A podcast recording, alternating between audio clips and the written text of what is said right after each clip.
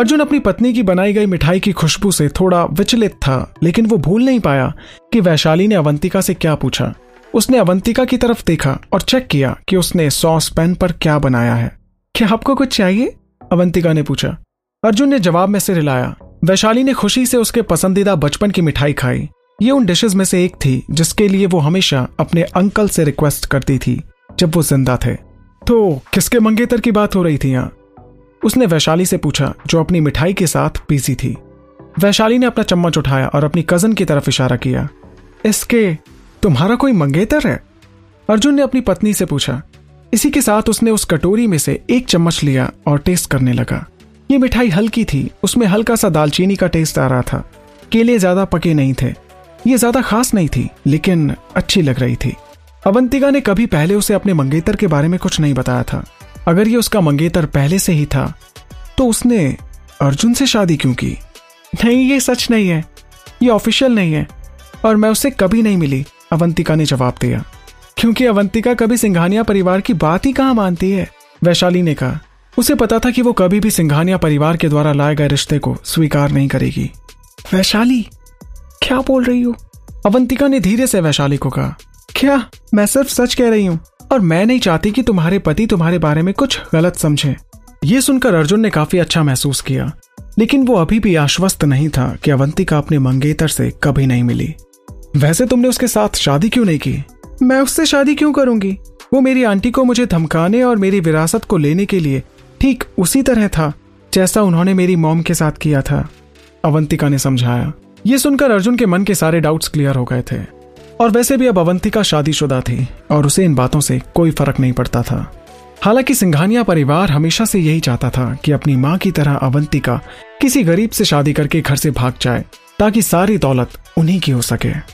इसके बाद अर्जुन को अपने पापा की बताई गई बिज़नेस ट्रिप का ख्याल आया, और उसने अवंतिका से उसके बारे में पूछने का फैसला किया। वैसे अवंतिका, क्या इस हफ़्ते तुम्हारे कोई शेड्यूल्स हैं? उसने अवंतिका से पूछा अर्जुन को शक हो गया था कि उसके पापा और भाई मिलकर फिर से उसे किसी डेट पर भेजने की कोशिश कर रहे हैं, और अवंतिका के साथ होने की वजह से वो ज़्यादा परेशानी और सिर दर्द से बच सकता है, क्योंकि अपनी पत्नी के साथ होने से वो ज़रूर उन लेडीज़ को रोकने में कामयाब हो जाएगा, जो उसके डैड ने उसको इम्प्रेस करने के लिए भेजी होंगी। और वो ट्रिप में आसानी से बोर भी नहीं होगा। अवंतिका ने खाली सॉस पैन सिंक में रख दिया और जल्दी से उसे धोने लगी, और उसे धोते हुए बोलने लगी मेरा ऐसा कोई प्लान नहीं है। मैं तो फ़िलहाल बेरोजगार हूँ। इसलिए मैं कहीं भी जाने के लिए आज़ाद हूँ।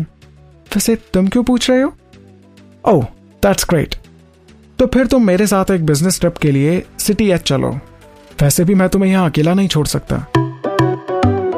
अर्जुन ने जवाब दिया। ये सुनते ही उसके कुत्तों ने अपनी ओर उसका ध्यान आकर्षित करने की कोशिश की। क्योंकि कहीं ना कहीं उन्हें शक हो गया था कि वो अवंतिका को उनसे दूर ले जाने की बात कर रहा है। City H. Avantika city H का नाम सुनकर काफ़ी एक्साइटेड थी।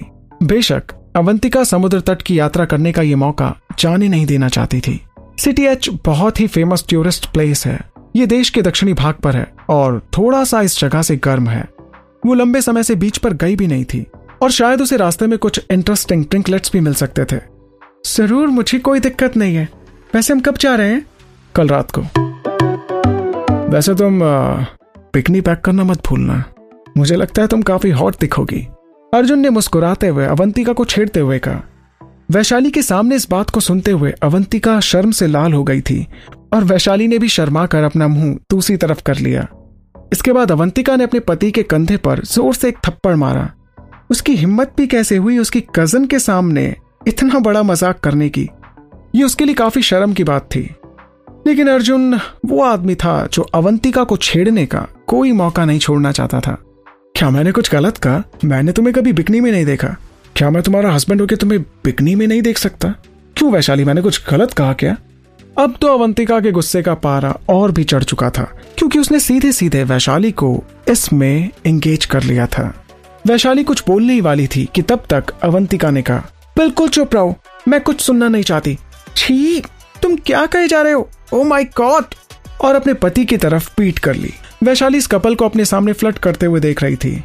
और वो अब समझ पा रही थी कि किस तरह अवंतिका अपने टूटे हुए दिल के सदमे से उबर पाई है।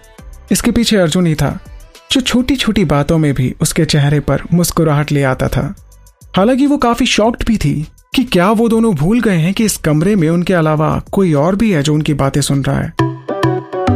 उसे ऐसा फील हो रहा था कि जैसे उसे फ्लड सेशन देखने के लिए किसी ने फ्रंट रो की सीट दे दी हो और खाने के लिए हाथ में एक टेस्टी डिश ये अवंतिका के लिए काफ़ी अच्छा समय था, जब उसे किसी के साथ की ज़रूरत थी और अर्जुन हर पल उसके साथ था। वैशाली ने चुपचाप अपने बाउल से सूप का एक सिप लिया और मन ही मन सोचने लगी कि किसी दिन उसका भी ऐसा ही एक बॉयफ्रेंड होगा। पूरी रात हँसी मज़ाक के साथ बिताने के बाद अगले दिन अर्जुन और अवंतिका अपनी ट्रिप में जाने के लिए तैयारी करने लगे और वो टाइम से एयरपोर्ट के लिए निकल गए। एयरपोर्ट पर आज काफ़ी रश था। अवंतिका अर्जुन के पीछे पीछे चल रही थी। लेकिन जब अर्जुन एयरपोर्ट के अंदर पहुँचा तो उसने नोटिस किया कि अवंतिका उसके पीछे नहीं थी। वो अवंतिका को चारों तरफ़ देखने लगा, लेकिन अवंतिका उसे दूर दूर तक नज़र नहीं आई। अर्जुन काफ़ी घबरा गया था कि तभी उसके पीछे से उसे एक आवाज़ सुनाई दी। सर इस आवाज़ को सुनकर अर्जुन ने उम्मीद की थी कि ये उन बेकार रिपोर्टर्स में से कोई एक होगा, जो उसके चेहरे को पहचानते थे। हालाँकि उसने कभी भी कोई इंटरव्यू या फोटोशूट स्वीकार नहीं किया था, क्योंकि अगर कोई भी उनकी कंपनी के बारे में बात करना चाहता था तो वो सभी उसके भाई से बात करते थे। तब अर्जुन ने पलटकर एक तेज नज़र उस आवाज़ की तरफ़ डाली। हालाँकि वो अभी भी अवंतिका को ही खोज रहा था, क्योंकि अवंतिका अभी भी गायब थी और उनकी फ़्लाइट करीब सुबह नौ बजे की थी। और अर्जुन का सारा सामान अवंतिका के पास ही था।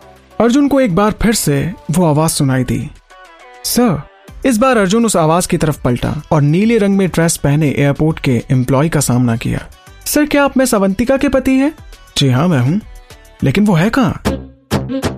देखिए मैं अवंतिका चाहती थी कि ये नोट मैं आपको दूँ। उस लड़की ने उसे एक मुड़ा हुआ कागज़ दे दिया। अर्जुन ने थैंक्स कहा और उसे लिया और कागज़ पर लिखे नोट की जानी पहचानी हैंडराइटिंग को पढ़ने लगा। नोट में लिखे शब्दों को पढ़कर अर्जुन को ज़ोर से हँसी आ गई। एक बार फिर अवंतिका ने उसे खाने के लिए छोड़ दिया था। ये कोई हैरानी की बात नहीं थी। कुछ मिनटों के बाद अवंतिका बर्गर के एक बड़े बैग और सोडा की एक बोतल के साथ वापस उसके पास आ गई। होता कैसे होता है इश्क विश्क प्यार प्यार लफ्जों में कहा।